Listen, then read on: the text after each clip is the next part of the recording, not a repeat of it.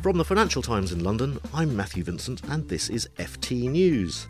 Just hours after Donald Trump's victory in the US presidential election, the stock market moved quickly to declare its own corporate winners and losers. Companies doing business in Mexico, or heavily exposed to global trade, or reliant upon climate change regulation, were judged the big losers. But drug makers, which had been worried about a crackdown on prices if Hillary Clinton had become president, were deemed the big winners. After all the initial buying and selling, however, the market quickly settled when the president elect delivered a more conciliatory and scripted victory speech. So, is the corporate picture quite so clear cut? To tell us, we have the FT's expert in all things corporate, Brooke Masters, company's editor. Brooke, is the outlook for companies under Trump now clear? Not entirely. I would say Mr. Trump has made many statements of many kinds, some of them contradictory.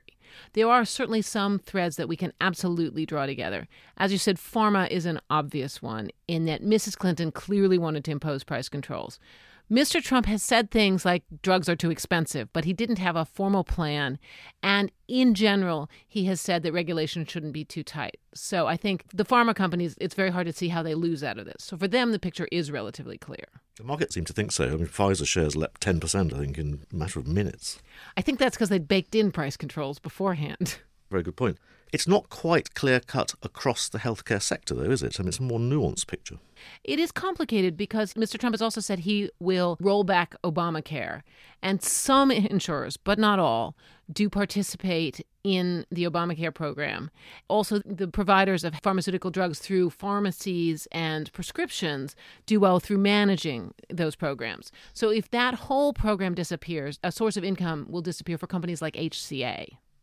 Let's turn then to one sector that is clearly a loser under Trump presidency, and that's renewable energy. We've heard Mr. Trump talk in less than flattering terms about climate change campaigners. We know his views on the Paris Climate Accord. That's got to be bad for makers of any kind of renewable energy equipment.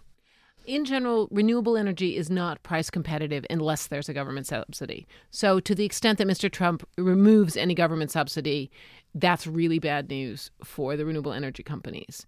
It should be noted that the Obama administration did enact in law a 2014 plan to cut carbon emissions by significant amounts.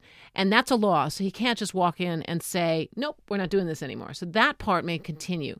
But in general, there certainly won't be lots of new subsidies. And he's also committed to sort of bringing energy prices down, which means that the renewables will have to compete against oil and gas, who will also be bringing prices down. And it'll be that much harder for them to be profitable. But oil and gas companies themselves got a bit of a boost. What was behind that? Two things. He has said he's going to open more federal land to exploration for oil and gas. He's also said, because he's not very interested in climate change, that he will loosen some of the pollution requirements. There's also the question of the Keystone Pipeline, which the Obama administration blocked, and Trump has said he thought should have gone ahead, and that cuts transmission costs for natural gas it was quite notable that I think one of the very first things that Mr. Trump's campaign team confirmed was that the wall is going to be built. Now, not just the wall, but also the whole business of trade with Mexico is going to really hit those companies that do a lot of business there, car makers in particular. Lots and lots of car makers have taken advantage of NAFTA, the North American Free Trade Agreement, to use cheaper labor in Mexico, often to assemble cars and then sell them into the U.S. Ford drew personal attack from Mr. Trump for moving its small car production to Mexico over the summer, and he said he was going to make them bring it back. Clearly, they're a loser if he really means that. To do that, he would have to tear up NAFTA, which again is a law, but Congress is Republican, so they might go along with it. It's hard to know. Many Republicans are in favor of free trade, so it's a little complicated. But clearly, there is a definite threat that the current situation, which is that there's pretty much free trade with Mexico and also easy moving back and forth across the borders, so you can, you know, make a radiator part in Michigan, send it down to Mexico, maybe send the full radiator back to Michigan and back and forth. If you're going to have to go through customs every time and there will be tariffs, that will no longer become affordable. So that's a problem for the car makers. And we should stress it's not just a problem for the US car makers, but a lot of the Japanese car makers as well. Absolutely. Their shares were the first to tank. I think people were more scared in Japan because I think they have less sense of how hard it is to actually do some of this stuff. Tariffs will require laws. So, as of next year, the US will have a new commander in chief, and defense companies appear to be a winner. That's interesting because Mr. Trump has complained that the U.S. spends a bit too much on defense and its allies should spend more.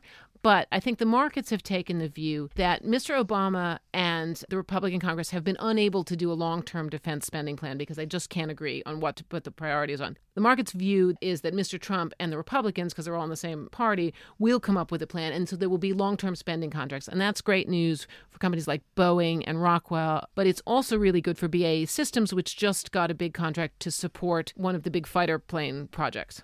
And in terms of government spending, the other area where most people expect to see some immediate policy is in infrastructure spending. And we're not just talking about walls here, we're talking about all kinds of infrastructure. Presumably, that's good for construction companies, but also those miners who produce materials like copper, you know, used in a lot of building. Absolutely, and steel and you know coal and things that are used to power all of that. Mr. Trump has promised infrastructure spending partially as a way of stimulating the economy and creating jobs in the upper northwest, which is where this crucial swing of votes happened, where unemployment is high and people need that. So I think he at least really believes in going ahead with that.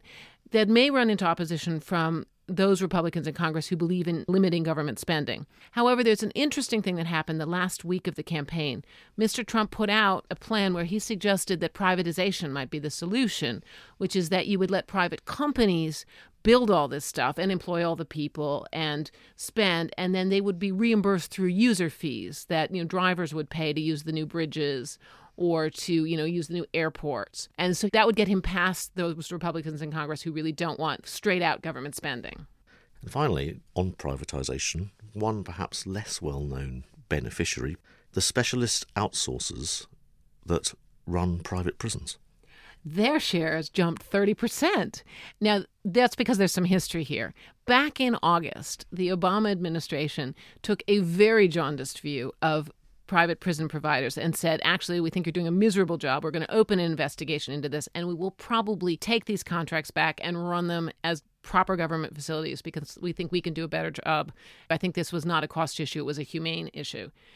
If Mr. Trump takes the view that everyone expects, he'll just leave those contracts in place, and these companies will A, not be under investigation anymore, and B, be able to keep their contracts. Which would explain their double digit price rises straight after the election result.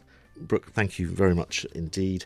And for more on the transition to a Trump presidency and what it means for all corporate sectors, do visit ft.com forward slash US election.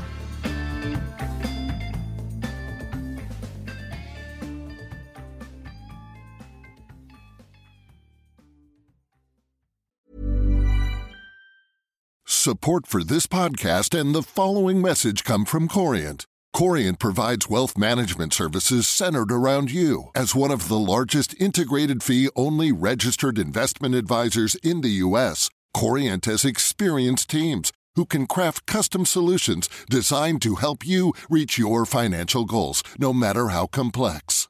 Real wealth requires real solutions. Connect with a wealth advisor today at Corient.com. That's Corient.com. Join Capital Group CEO Mike Gitlin for a new edition of the Capital Ideas Podcast. In unscripted conversations with investment professionals, you'll hear real stories about successes and lessons learned, informed by decades of investment experience. It's your look inside one of the world's largest asset managers. New episodes are available monthly. Subscribe wherever you get your podcasts. Invest 30 minutes in an episode today. Published by American Funds Distributors, Inc.